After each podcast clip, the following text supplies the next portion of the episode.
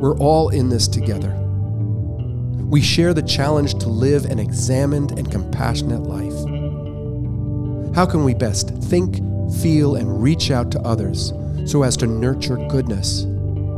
How do we bring together our head, hearts, and hands in this effort? Won't you join me as we explore these questions with curiosity and openness? Think of it as a trust fall. In good, we trust. My name is Hugh Taft-Morales, speaking to you from the Philadelphia Ethical Society, a place where we try to build meaning, offer community, and nurture goodness.